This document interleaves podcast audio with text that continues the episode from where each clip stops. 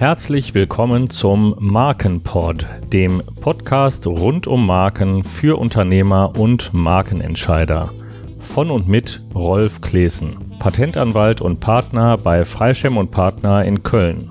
Mehr Informationen zu meinem neuen Buch zu Marken, in dem ich in einfacher Sprache ohne Paragraphen und Juristendeutsch einen Überblick zum Thema biete, finden Sie unter www.dasmarkenbuch.de. Begleiten Sie unsere Heldin Maria Musica, die ihr Tanzstudium mit ihrer Marke Marimba zum Erfolg führt, oder hören Sie Interviews mit Experten aus dem großen Feld der Marken dieser Folge geht es darum, wie das Zeichen einer Marke genau gestaltet werden soll.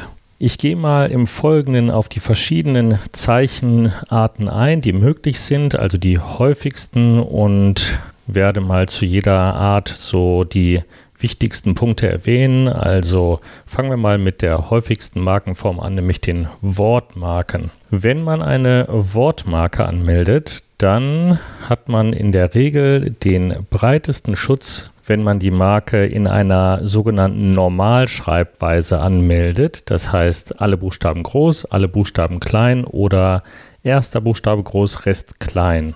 Es kann natürlich sinnvoll sein, dass man die Marke auch in einer unüblichen Schreibweise anmeldet, insbesondere dann, wenn man die tatsächlich so benutzt, also zum Beispiel mit einer Binnengroßschreibung, dann sollte man die Marke auch tatsächlich genau so anmelden, denn eine Marke kann immer dann gelöscht werden, wenn sie nicht so verwendet wird, wie sie eingetragen ist. Und wenn man dann die Marke beispielsweise mit einer Binnengroßschreibung benutzt, dann kann sie eben gelöscht werden, wenn die Marke eben in einer Normalschreibweise eingetragen ist. Ich persönlich tendiere eigentlich immer dazu, die Marke immer in Großbuchstaben anzumelden. Das liegt einfach daran, dass in manchen Ländern dieser Erde, wie beispielsweise den USA, ein Verletzer nur dann identisch in eine Marke eingreift, wenn die Marke eben in Großbuchstaben eingetragen ist, wenn der Verletzer eben die Marke in einer anderen Normalschreibweise verwendet. Ähm, in Deutschland ist das nicht so. In Deutschland ist die Rechtsprechung eigentlich so,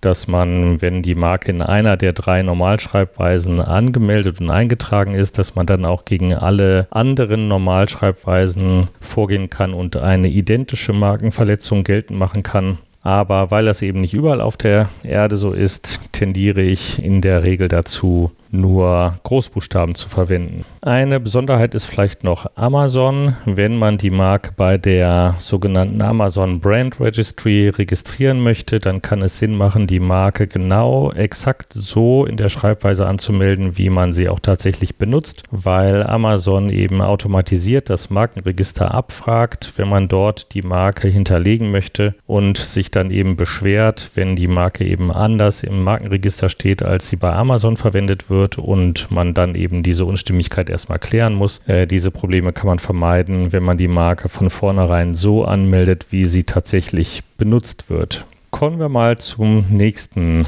Markenform der Wortbildmarke. Wenn man eine Wortbildmarke anmeldet, dagegen sprechen einige Dinge und das werde ich in einer zukünftigen Folge auch noch erklären, warum eine Wortbildmarke in der Regel einen geringeren Schutz hatte als die Wortmarke. Aber wenn man eine Wortbildmarke anmeldet, dann ist das eben ein Wort, das grafisch irgendwie gestaltet ist. Wenn es irgendwie geht, dann würde ich diese Wortbildmarke in Schwarz-Weiß anmelden, weil dann eben nach der Rechtsprechung alle Farben mit umfasst sind. Es sei denn, dass durch die Farbgebung, also durch die besonders auffällige, zum Beispiel unterschiedliche Farbgebung der einzelnen Bestandteile, erst ein bestimmter charakteristischer Eindruck entsteht, was aber in der Regel nicht der Fall ist, ähm, sodass man eben, wenn man eine Wortbildmarke in Schwarz-Weiß anmelden kann, dann auch gegen andere Wettbewerber ähm, mit der Begründung einer identischen Markenverletzung auch vorgehen kann, wenn eben diese Marke in einer beliebigen Farbe vom Verletzer verwendet wird. Also, wenn es irgendwie geht, dann die Wortbildmarke in Schwarz-Weiß anmelden und dasselbe gilt auch für den, die nächste Markenform, nämlich die Bildmarke. Wenn es irgendwie möglich ist, dann sollte man eben die Bildmarke, also ein reiner Bildbestandteil ohne Wortbestandteil, auch in Schwarz-Weiß anmelden, weil man dann eben gegen Wettbewerber auch identisch vorgehen kann, die diese Bildmarke eben einer vielleicht in einer anderen Farbe benutzen, als man dies selbst tut. Kommen wir vielleicht noch zu weiteren Markenformen, die weniger häufig vorkommen, nämlich zum Beispiel der 3D-Marke. Mit einer 3D-Marke kann man die dreidimensionale Form eines Gegenstandes schützen. 3D-Marken werden in der Regel nicht eingetragen und man kriegt die dann nur eingetragen, wenn man nachweisen kann, dass man eben mit dieser 3D-Marke besonders bekannt ist oder sie eben besonders ungewöhnlich für diese Waren und Dienstleistungen ist. Ähm, wenn man aber diese 3D-Marke eingetragen bekommen möchte, dann muss man da eben verschiedene Ansichten hinterlegen und äh, hier empfiehlt es sich genau dieselben Ansichten wie bei einem Design zu wählen, nämlich vorne, hinten, rechts, links, oben, unten und schräg oben perspektivisch. Dann hat man eigentlich die, den 3D-Charakter des jeweiligen Gegenstandes gut erfasst und hat dann aus meiner Sicht einen größtmöglichen Schutz. Dann vielleicht noch kurz zur Klangmarke. Ähm, mit Klangmarken kann man eben, Beispiel eben bestimmte Klänge oder Melodieabfolgen schützen. Zum Beispiel diese Telekom-Melodie ist auch als Klangmarke geschützt oder die Intel-Melodie.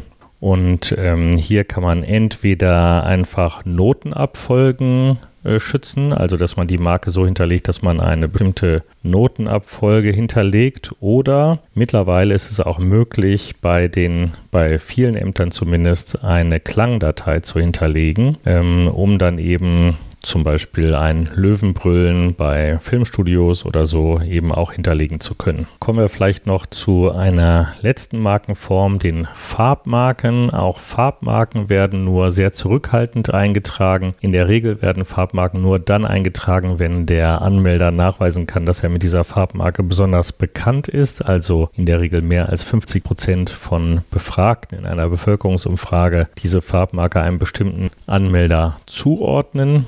Das ist nicht immer so, aber ich würde mal sagen, die Regel, es gibt mittlerweile über 100 eingetragene deutsche konturlose reine Farbmarken. Wenn man eine Farbmarke anmeldet, dann sollte man dort nicht nur natürlich die Farbe wiedergeben, sondern auch die genaue Definition der Farbe angeben, entweder in Pantone oder im RAL-System. Das sind jedenfalls die beiden üblichen Angaben bei Markenanmeldungen. So, ich hoffe, ich konnte erklären, wie man die Zeichen als solche anmeldet, was man bei der Anmeldung von Marken für das Zeichen beachten muss. Ich wünsche Ihnen bis zum nächsten Mal viel Erfolg mit Ihren Marken.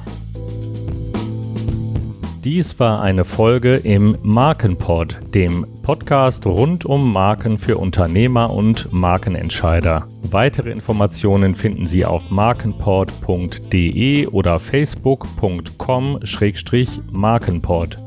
Dieser Podcast ist keine Rechtsberatung. Für Beratung oder Buchung eines Vortrags erreichen Sie mich bei der Patentanwaltskanzlei Freischem und Partner in Köln unter www.freischem.eu per E-Mail unter rc.freischem.eu oder telefonisch unter 0221 270 5770. Vielen Dank fürs Zuhören. Bis zum nächsten Mal. Ihr Rolf Klesen.